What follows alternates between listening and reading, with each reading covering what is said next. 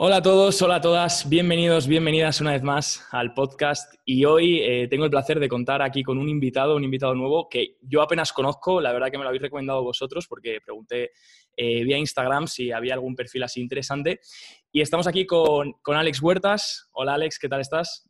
Hola, ¿qué tal? Muy buenas. Bueno Alex, eh, es por lo que he podido ver y lo que he podido investigar tu perfil, Eres cofundador de Northwick, no sé si eh, fundador únicamente o cofundador. No, sé si no, cofundador porque somos, somos dos socios, Héctor y, Héctor y yo. Vale, perfecto. Eh, Forbes Theory Under 30 también, o sea, tienes ahí un, amplio recorrido. Y no sé si estuviste, he leído algo, algo, de Hawkers, ¿puede ser? Bueno, es que nosotros, nosotros fundamos Northwick como tal en 2013 y en 2016 nos compró Hawkers. Entonces, a día de hoy, eh, la marca Northwick está incorporada dentro de la estructura, o sea, está incorporada dentro de lo que sería el holding de Hawkers, que son varias marcas, eh, y Nordic es una de ellas. Y a día de hoy, pues nosotros seguimos dirigiendo nuestra marca, que es Nordic, desde Barcelona, con nuestro equipo, con nuestra oficina, etcétera. Muy interesante. Y la primera pregunta, Alex, bueno, lo primero, agradecerte que estés aquí, eh, que puedas dedicar tu tiempo a, esta entrevista, que seguro que muchos aprendemos muchísimo de ti. Y lo que me encanta saber es siempre, o sea, cuando yo hablo con un emprendedor o cuando conozco un emprendedor nuevo, porque al final es una figura un poco tanto extraña en este país, ¿no? Que no, no estamos acostumbrados a lo del emprendimiento. Eh, me gusta saber el por qué, ¿no? ¿Dónde nace todo esto? ¿Qué día, o sea, qué día es el, día que dices, vale, si este día no hubiese ocurrido, eh, Northwick, porque entiendo que Northwick fue el primer proyecto, por así decirlo, sí. no hubiese nacido. Pues, claro, obviamente estas cosas normalmente no te levantas un día y dices, voy a montar una marca de gafas, ¿no? O te levantas un día y dices, voy a fundar una startup o voy a hacer una aplicación. O sea, normalmente la gente que, hace, que ha hecho este tipo de cosas y, han triunfado, ¿no? Cuando es porque normalmente tienen un background detrás, ¿no? Tienen algo que han hecho previamente, eh, que, no, que no es un día te levantas y no nace, de, no, nace de la noche a la mañana, ¿no? Y en nuestro caso, obviamente, es así. Nosotros, eh, yo personalmente, llevo comprando, o sea, estoy metido en el mundo de Internet, no comprando igual de los de los 10 años. Eh, estoy hablando, yo tengo ahora 27 pues hace más de hace 17 años que me regalaron mi primer ordenador, ¿vale? Para que te hagas una idea y pusieron internet en mi casa. Em, entonces, eso sería año 2002, imagínate. Habrá gente que nos está escuchando que quizá no había ni nacido, ¿vale? Eh, entonces, bueno, me pusieron un ordenador y yo jugaba juegos, yo jugaba juegos, eh, ya empezaban a bailar, empezaba a buscar páginas web, etcétera, ¿no? Y a raíz de eso, pues iba jugando pues, juegos online, historias muy precarias en aquel tiempo que empezaban a crecer, ¿no? Y no sé qué, bueno, ibas conociendo a gente y te ibas informando, ¿no? Al final la gente, pues, ibas eh, ampliando sí, conocimientos, cada vez más algo y te vas metiendo Exacto, y entonces entras en foros y lees cosas, ¿no? Entonces, pero te digo, a un nivel de cuando tenía 10 y 11 años, o sea, muy, muy, era un niño, ¿no? Yo. Y a, raíz de eso, hubo un día que yo descubro que por internet se pueden comprar cosas, ¿no? También, o sea, ya tendría unos 12 años más o menos. Y yo me doy cuenta de que, de que eso, de que en internet puedo encontrar pues las bambas que me gustan, o la ropa que me gusta, o unos altavoces, o unos auriculares, mucho mejor de precio eh, y con mucha más catálogo y variedad que si yo voy a un inglés, o, si, o si iba a un MediaMarkt, o si bajo a buscar una, una o a cualquier tienda de, de, una ciudad, ¿no? Entonces, eso me da pie a decir, hostia, cómo mola, ¿no? En plan, eh, yo soy joven, no tengo dinero, mis padres no me compran nada, eh, si quiero algo, pues buscaré hasta, o sea, buscaré el sitio que me lo dejen lo más barato posible, ¿no? Y en Internet eso se encontraba. Entonces yo empecé a comprar cosas para mí. Eh, empecé a ver, empecé a comprar en eBay, empecé a comprar en páginas alemanas, en páginas americanas, en páginas de UK, porque en España obviamente no existía ni un solo e-commerce, no había nada. Y en, aquel, en, aquel, momento obviamente no había ni Amazon, ni AliExpress, ni, ni nada que lo que conozcamos, eran páginas muy precarias. Entonces empecé a comprar, empecé a comprar. Eh, me di cuenta de que, bueno, cada vez encuentras más, encontrabas más oferta, encontrabas más, más materiales, más cosas, y llegó un punto que empecé a comprar para otras personas. Es decir, cuando la gente, la gente ya se cogía, cogía un poco de fama de, por eso, de, buscavidas, ¿no? De que estaba muy metido en Internet y que la gente... Eh, pues, o sea, eras el proveedor. Empezaste a ser el proveedor. La gente, la, gente, sabía que yo compraba muchas cosas por Internet y las encontraba siempre mucho más baratas, ¿no? Encontraba reales gangas. Entonces la gente empezó a venir y decirme, oye, Alex, eh, para mi cumple me gustaría comprarme o que me comprara mis padres una GoPro, por ejemplo, ¿no? Pero en el me llamar me cuesta, pues lo que sea. Eh, tú la puedes encontrar más barata y yo en aquel momento quizá buscabas en una página web eh, americana, por ejemplo, que obviamente ahí en, aquellos tiempos pues todo era mucho más barato aún. Eh, hostia, igual la encontraba 30 euros más barata, 40 euros más barata, ¿no? Y le decía, oye, pues mira, te la he encontrado tanto más barato. Yo, me, yo, me, yo le metía un margen mío, entonces él se ahorraba un dinero y yo ya ganaba algo de dinero, ¿no? Y esto con tus, bueno, con tus compañeros del colegio, con familiares. sí, con compañeros de instituto y con mi familia, de una familia enorme, de grande. y pues eso, a los tíos, a los primos, etcétera, ¿no? bueno. Y esto poco a poco lo fui perfeccionando y ya pasé de eh, vender en mano, es decir, ya que fueran los propios compañeros de colegio, a vender en foros y en, otras páginas web. Es decir, empecé a encontrar productos que la gente no tal, entonces los ofrecía en, algunos foros de internet en español, ¿no? Entonces yo compraba el producto, lo recibía en casa y se lo mandaba al cliente, ¿no? El cliente me pagaba.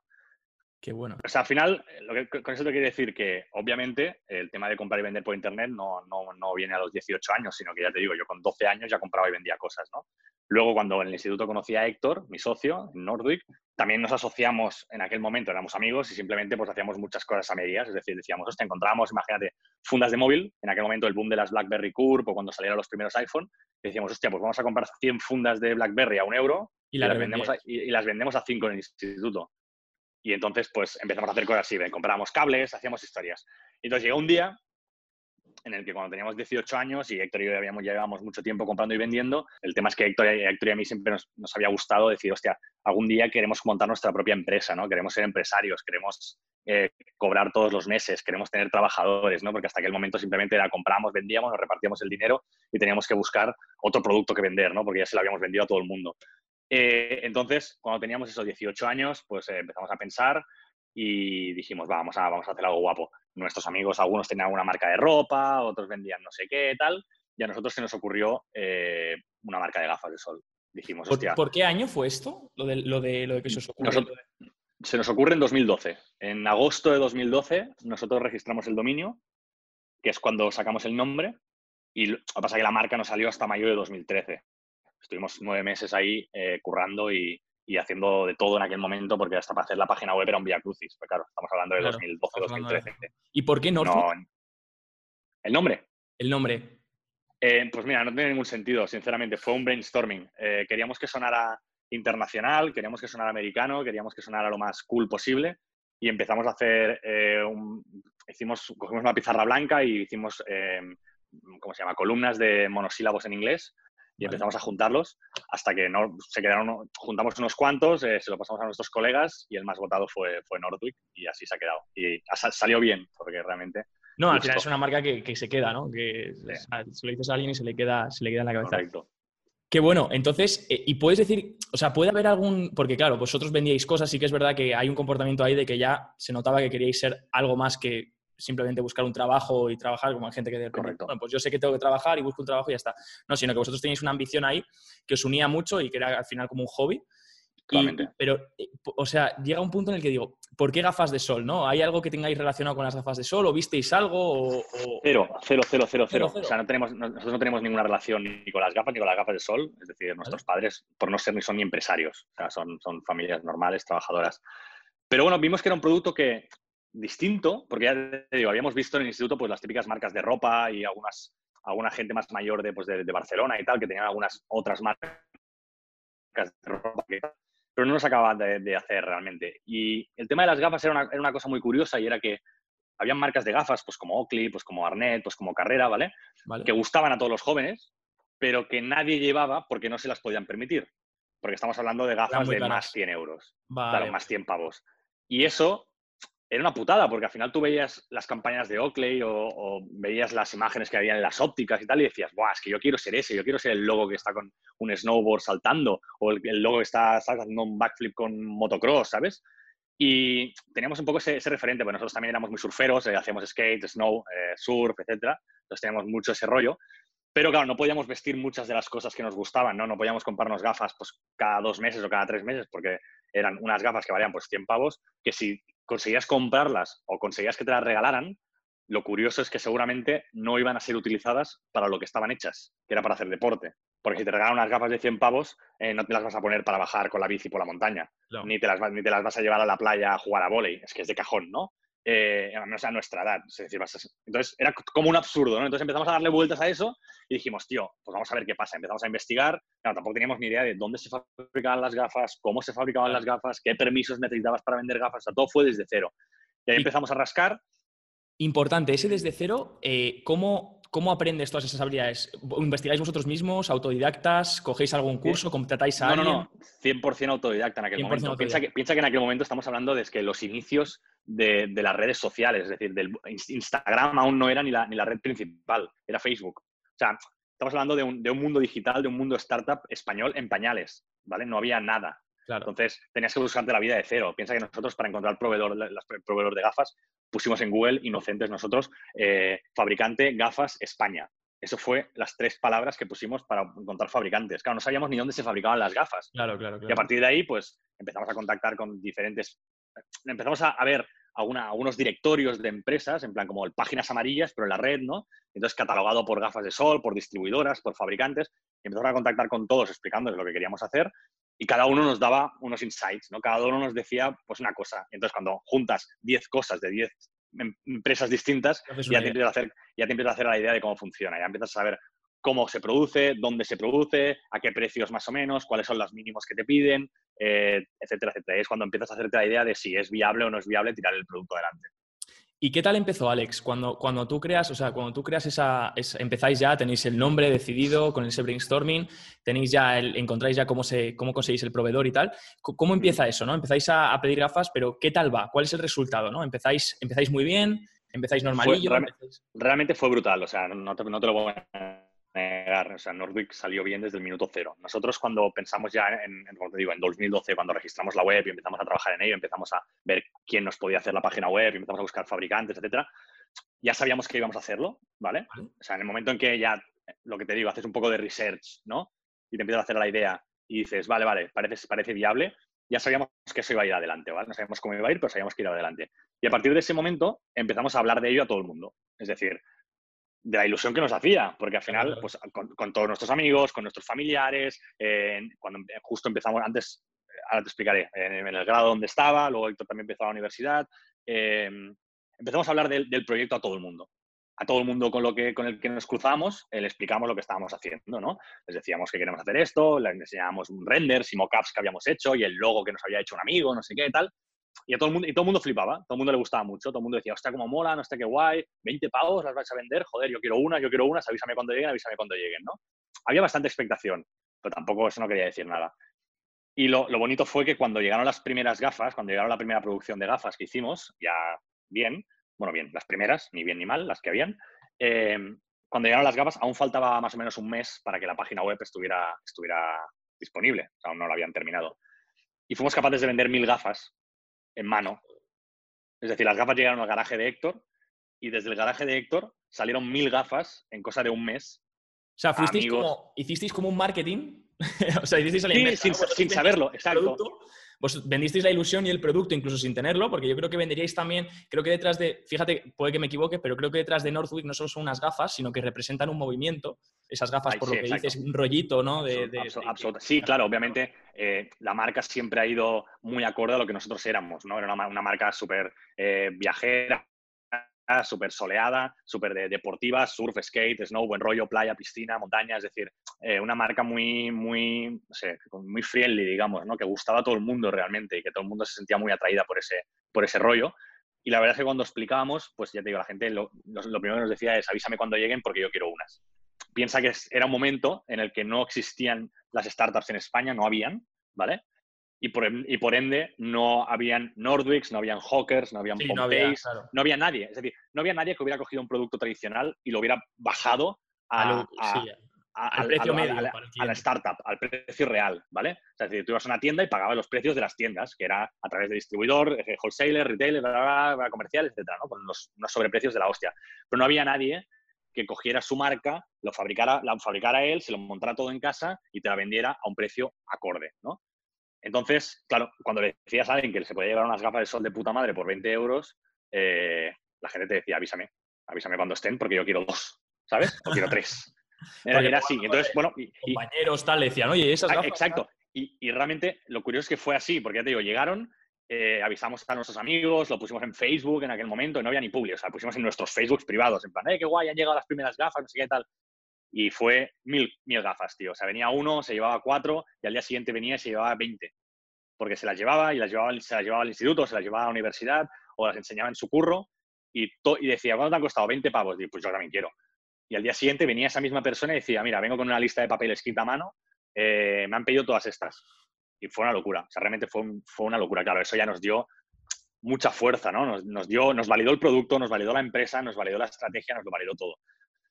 Y luego, eh, cuando lanzamos la página web, eh, enseguida, pues que también fue mágico ese momento, nosotros lanzamos la página web y te diría que al cabo de dos o tres semanas, Facebook abrió la plataforma de Facebook Ads, que hasta ese momento no existía. No estaba, no, no hasta ese momento. Exacto, hasta que nosotros nos salimos al mercado, eh, no había manera de hacer publicidad pagada en Facebook. Tú solo podías hacerle publicidad a tus amigos. Vale.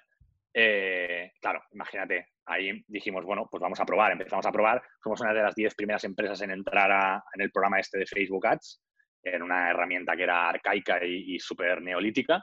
Y claro, los resultados que sacamos ahí fueron brutales y eso nos permitió, en un ordenador desde casa sin tener ni puta idea, llegar a media España. Bueno, media España, no España entera con unos presupuestos súper, súper, súper bajos y unos CPAs en aquel momento de, de risa. Claro, porque nadie, nadie, nadie sabía, ¿no? Era como... Nadie sabía, nadie sabía usarla, nadie confiaba en ello, nadie, nadie se metía, porque la gente decía, publicidad en Facebook, pero ¿quién quiere ver esto? Si la gente lo quiere ver es cosas de sus amigos y cuando vean publicidad le van a coger más tirria a la marca que otra cosa, ¿sabes? Y nosotros ahí metiendo pasta como locos.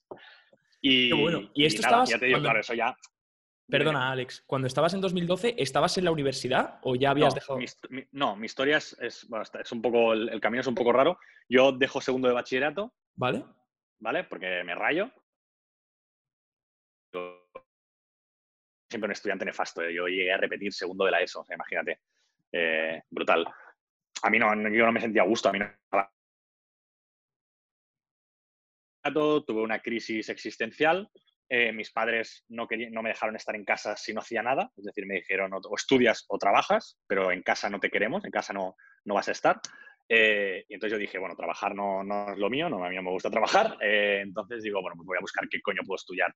Y me empecé a buscar y vi que al lado de casa, en una escuela, hacían un grado superior de un año. Vale. Gestión comercial y marketing. Me metí a ese grado y, la verdad es que lo hice, me, gustó, estuvo guay, y fue cuando terminó ese grado que empecé a mover todo el tema de Nordwick y a raíz de terminar el grado pude acceder a la universidad. Entonces dije, coño, pues eh, con, la nota del grado superior podías acceder a la universidad, ¿no? Digamos. Y dije, ah, pues mira, a mí siempre me había hecho ilusión ir a la universidad, eh, lo de Nordwick era un proyecto, era una idea, no había nada. Dije, pues vamos a la universidad y así le damos una alegría a mis padres. Y, entonces el Nordwick salió en mayo de 2013 y yo entré a la universidad ese septiembre. Vale. ¿Y la terminaste? O sea, ¿te seguiste? La, la terminaste, ¿no? La terminaste. Y pudiste perfectamente compaginar, porque hay gente que, que, se agobia, ¿no? Que dice, no puedo compaginar a lo mejor el inicio de un emprendimiento con, o el inicio de un negocio con... Sí, en mi caso fue fácil. Sí que es verdad que también tenía facilidades como que tenía la universidad cerca de casa, claro. que iba por las tardes a la universidad, eh, entonces lo que hacía básicamente era por la mañana, pues nos juntábamos con Héctor para trabajar y para hablar y para reunir y para ir a ver a los, proveedores o a las, reuniones que tuviéramos. Y después de comer me iba a la universidad y seguía trabajando desde ahí. Pero iba a la universidad también porque realmente me gustaba ir a la universidad, es decir, no por, lo, no por las clases, sino por pues, el ambiente, los amigos, la gente que conocía allí, me lo pasaba bien, realmente, era como me gusta, ¿no? Sí, que te gustaba. Y también entendía que en aquel, y también entendía que en aquel momento, con 19 años, mi, mi, lugar era la universidad, al final no era una oficina, ¿sabes? O sea, no, teníamos esa mentalidad que hoy en día quizás está mucho más extendida. ¿no? En aquel momento era, bueno, pues Nordic está funcionando, sí, pero yo no me estoy ganando la vida aún. Es decir, he vendido gafas, pero yo no, yo no cobro, eh, yo no, ¿sabes? En plan, no, quiero decir, es simplemente pues, un hobby, ¿no? Digamos. De momento, eh, vamos, a, vamos a hacer la universidad. Sí que es verdad que obviamente cuando empecé a hablar con profesores, les empecé a explicar el proyecto, etcétera, porque en mi carrera pues la mayoría de profesores eran empresarios y eran, eran gente bastante, bastante top, Em, muchos me dijeron, pero tío, estás perdiendo el tiempo, vete de aquí, dedícate a lo tuyo, les enseñamos las métricas, los números, todo lo que había, y realmente flipaban bastante, pero realmente yo decía, bueno, pero, pero ¿para qué? Si yo ya, entre yo y Héctor lo hacemos todo y vamos a todo gas y no, no, dejamos, ni no dejo de hacer nada por estar en la universidad, por venir aquí a tres horas por la tarde. Claro. Entonces, no, no la dejé. Y ahí, como pude ir compaginándolo siempre, pues eh, ahí la, la terminé. ¿Y cómo es ese cambio? Porque claro, luego abrís, entiendo que luego pues empieza todo a crecer, abrís oficinas, tenéis que contratar gente, porque claro, necesitáis cubrir algunas, algunas áreas de trabajo. Y, cómo es ese cambio? Porque claro, yo también he, yo he hecho, por ejemplo, el cambio de, tener, desde ser autónomo, ¿no? A eh, luego tener gente en nómina, tener gente bajo tu responsabilidad. He visto, he visto que ahora tú das también formación acerca de gestión de equipos, gestión a nivel de CEO para, startups y para empresas. Y, me gustaría saber qué es eso, cómo es el cambio, porque creo que podemos aprender mucho de ti en ese aspecto, y yo incluso, porque, porque estoy afrontando ese cambio también. ¿Cómo fue ese cambio de, empezar a tener gente, a tu gente bajo tu responsabilidad? eh, gente que trabaje para el mismo proyecto, no tener tanta libertad a lo mejor, ¿no? Porque a lo mejor hay, empieza a haber más gente, sí que hay, o con tu socio a lo mejor, cuando empieza a haber más, más gente involucrada, etcétera, ¿no? Totalmente, sí, eso desde luego. Eh, aquí te diré que realmente el hecho de empezar, cuando empezamos a contratar a gente, que fue el 1 de enero de, 2010 de 2014, es decir, siete meses después de lanzar, ya contratamos a las primeras personas profesionales para que se encargaran de todo el tema de marketing, etcétera. Ya sabíamos que eh, el marketing iba a ser nuestra palanca ganadora y ahí entonces apostamos por, por contratar a personas que supieran hacerlo mejor que nosotros. Y creo que en ese, ese, momento es un poco el punto de inflexión en el que pasas de una, de una empresa de colegas o de un proyecto de coleguillas a algo serio, ¿no? Porque en el momento en que se te ponen, en que tienes personas a tu cargo que han confiado en ti para trabajar para ti, eh, creo que la cosa ya cambia. Es decir, ya no es un proyecto de, bueno, si va bien, bien, y si no, pues ya somos nosotros dos los que nos vamos a tomar por culo, sino que es unas personas que han confiado en ti, que han confiado en el proyecto, que tienen las expectativas muy altas, que lo que quieren es hacerlo bien, lo que quieren es crecer, lo que quieren es que la marca vaya arriba. Entonces, ahí ya tienes que hacer un poco el cambio de chip y decir, vale, ya no, estamos, ya no somos la empresa de, ¿sabes?, de, Chichinabo, sino que ya tenemos algo, de, algo detrás, ¿no? Y sí que es verdad que a raíz de eso, obviamente, claro, cambia también, o tiene que cambiar también tu manera de ver la empresa a nivel del CEO o del co-founder o, de los, o de los responsables, ¿no? Y, eso sí que a mí me ha traído, y eso lo, lo, he aprendido, y por eso en los cursos que doy ahora también hablo mucho de ello, porque yo tuve muchos problemas a nivel de gestión de equipos cuando empecé. Porque nadie te enseña, ¿no? primero que nadie te enseña a ser empresario con 20 años y a tener personas a tu cargo. Piensa que nosotros llegamos a tener un equipo de 25 personas con una media de edad de 27 años, yo teniendo 20.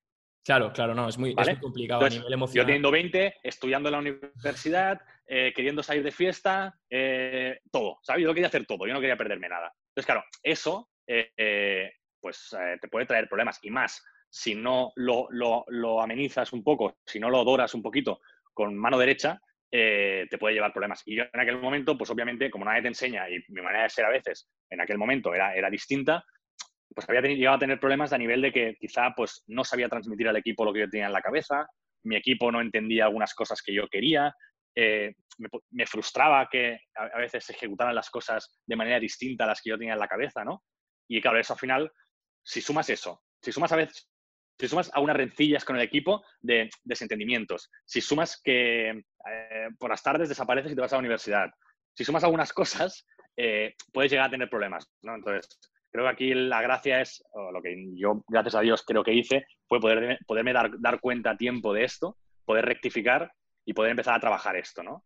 A, a, descubrir o a darme cuenta de que quizá, aunque lo que yo tenga en la cabeza para mí es perfecto, quizá lo que mi diseñador tiene en la cabeza también es perfecto y, quizá es distinto a lo que yo tengo y el cliente lo va a apreciar exactamente igual, ¿no? Entonces, saber abstraerse un poco y a, dar más libertad, a dejar ese micromanagement, que es lo que reviende a todo el mundo, es decir, a, saber, a delegar, aprender a delegar es lo que, lo que a mí me dio la vida. También empezar a pensar que si contrato a un diseñador es porque él sabe más que yo Sí, que lo va a hacer a su manera y no, a la, y no a la tuya completamente. Exacto. Y si yo contrato a un fotógrafo, pues esa, persona eh, sabe más de fotografía que yo y sabe más de historias que yo. Yo le voy a dar un poco lo que mi visión y lo que yo pienso y cuál, por dónde hemos de tirar, pero esa persona debe tener un criterio y debes poder ejecutarla por sí mismo, ¿no? sin, sin, que haya nadie detrás. ¿Esto por qué? ¿Y esto lo cual? ¿Y por qué no en amarillo? ¿Y por qué no? ¿Sabes? Porque tienes pinta de ser bastante perfeccionista, ¿no?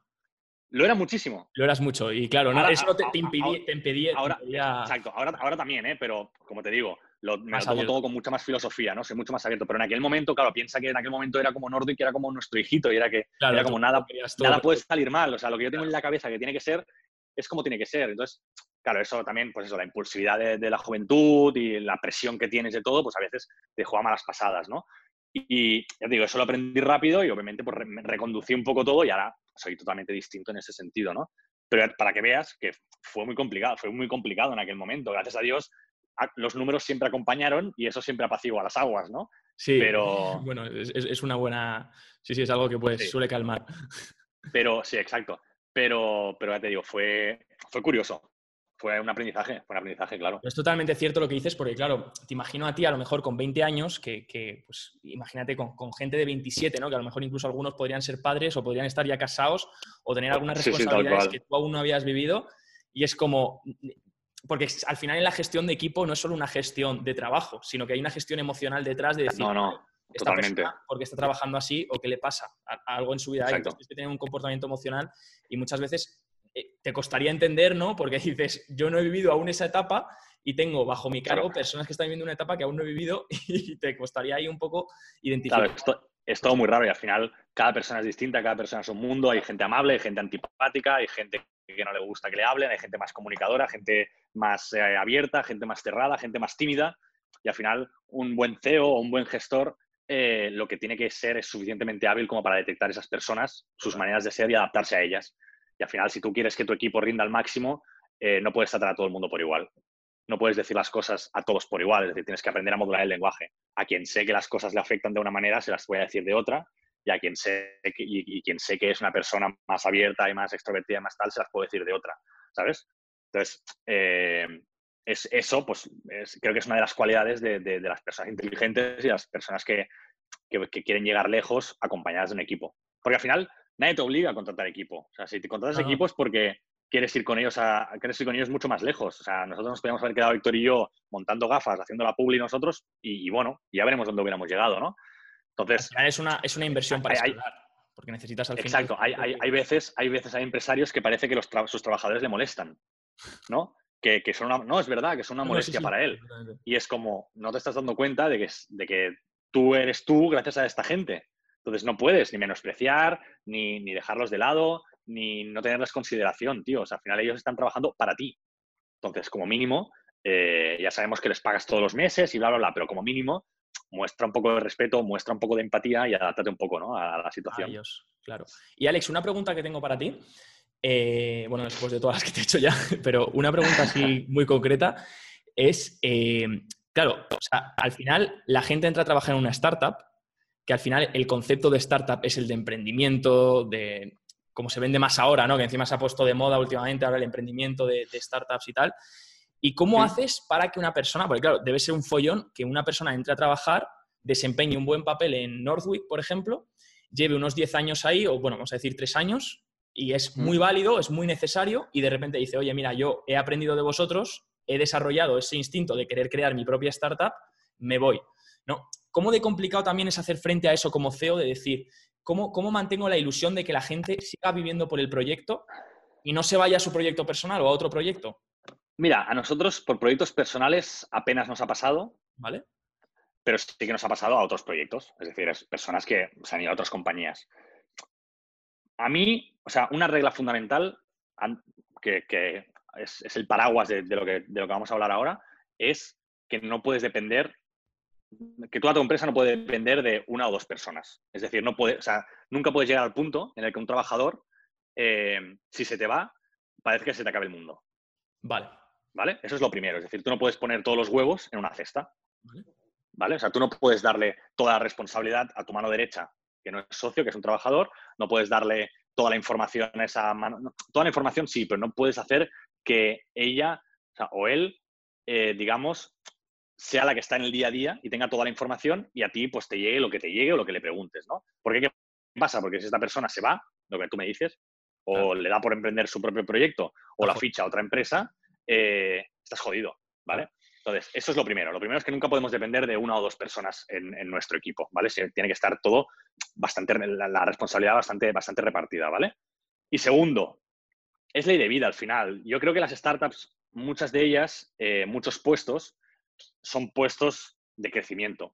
Es decir, porque las startups suelen contratar a gente joven, poco formada, eh, con ganas, que obviamente dentro de tu compañía aprenden mucho, se hacen mayores eh, y llega un momento quizá en el que ellos tienen unas necesidades vitales que no pueden, no pueden, no pueden ser cubiertas por tu, por tu startup. A veces porque no le puedes pagar más de lo que le pagas y en otros sitios les pagan más. A veces porque, bueno, pues ya no es la, la, empresa ha crecido y ya no es la misma que cuando yo entré, que cuando yo entré, ¿no? Eh, etcétera, etcétera. Entonces, uno, hay que estar preparado para eso. Dos, es la ley y no pasa nada. Al final, yo lo he entendido muchas veces. Ha habido gente que se ha ido y ha vuelto al cabo de dos años lo hemos repescado, porque al final, bueno, pues hablas con ellos al cabo de un tiempo, oye, ¿qué tal? ¿Cómo va por ahí? Tal. Bueno, tal, ahí estamos. Piensas, hostia, pues igual él quiere volver. Entonces le dices, oye, tal, ¿te interesaría volver? Porque aquí, mira, justamente la, que, la persona que te sustituía o tal del equipo se ha ido tal, ya, ya hemos recuperado personas. Y al final, lo, más importante aquí es que la gente que se vaya, eh, se vaya bien. Se vaya por razones eh, por razones de bien, pues porque le paguen mucho más, porque le paguen mucho más en otro sitio, porque le apetezca un cambio no sé dónde, porque se vaya a vivir a no sé cuánto. O sea, que no sea porque está aburrida, no sea porque se ha quemado, no sea porque has tenido un problema contigo o no sea porque, porque, porque se ha rayado, ¿vale? Porque al final eh, las vueltas, la vida da muchas vueltas y, nunca sabes cuándo vas a necesitar a esa persona, cuándo quizá se abre la puerta para que vuelva, etcétera, ¿no? Entonces yo creo que hay que estar preparado y al final es que el papel de las startups es ese, tío. O sea, cuando tú contratas a gente joven, sabes que no van a estar 20 años contigo seguramente. Es, es, prácticamente imposible. Entonces, porque las, las, startups la realidad es que pagan poco, son inestables, eh, hay muchos giros de guion, eh, pasan muchas cosas dentro y al final hay gente que está más preparada y gente que está menos preparada.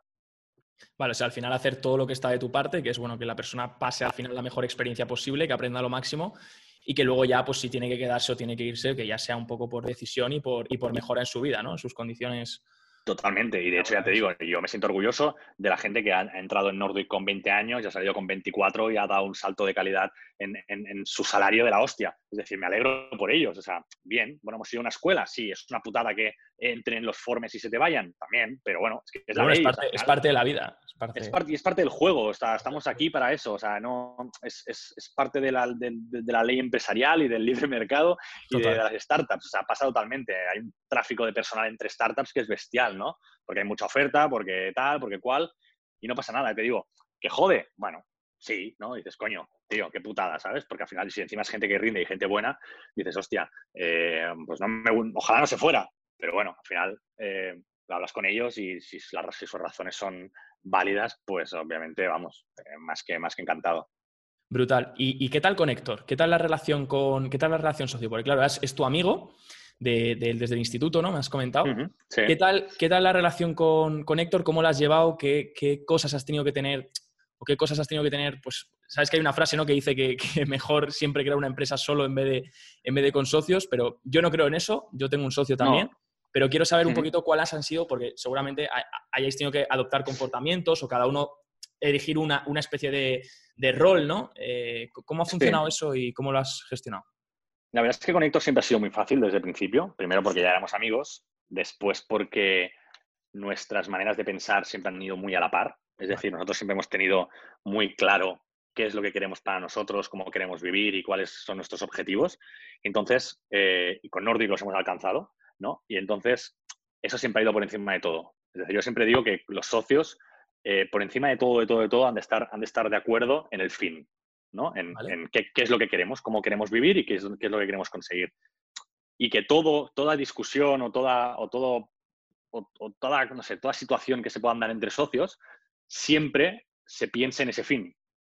Porque la cantidad de startups han ido al traste por culpa de los socios, pues porque no se han puesto de acuerdo, porque se han peleado, porque no se han entendido, porque cada uno pensaba de una manera distinta y porque tal, ¿no? Y en nuestro caso eso nunca ha sido así porque al final aunque nosotros hemos podido tener nuestras diferencias en muchas ocasiones y cada uno pensar de una manera o de otra, siempre hay uno que cede en pos del otro porque sabe que más adelante el otro va a ceder por ti porque los dos estamos en el mismo barco y tenemos la misma visión, tenemos esa misma meta. Y sabemos que si nos peleamos ahora por una mierda, se va a ir al traste todo el trabajo que hemos hecho previamente y no vamos a conseguir lo que estamos buscando, ¿no? Y eso siempre ha estado ahí. Y obviamente somos muy amigos y también tenemos nuestros cabreos y cada uno muchas veces piensa de, lo que piensa, ¿sabes? De que piensa una cosa y otro piensa la otra y tal. Pero aquí la gracia es que puedes estar en desacuerdo, pero por encima de todo sois socios, por encima de todo sois amigos y por encima de todo hay una meta.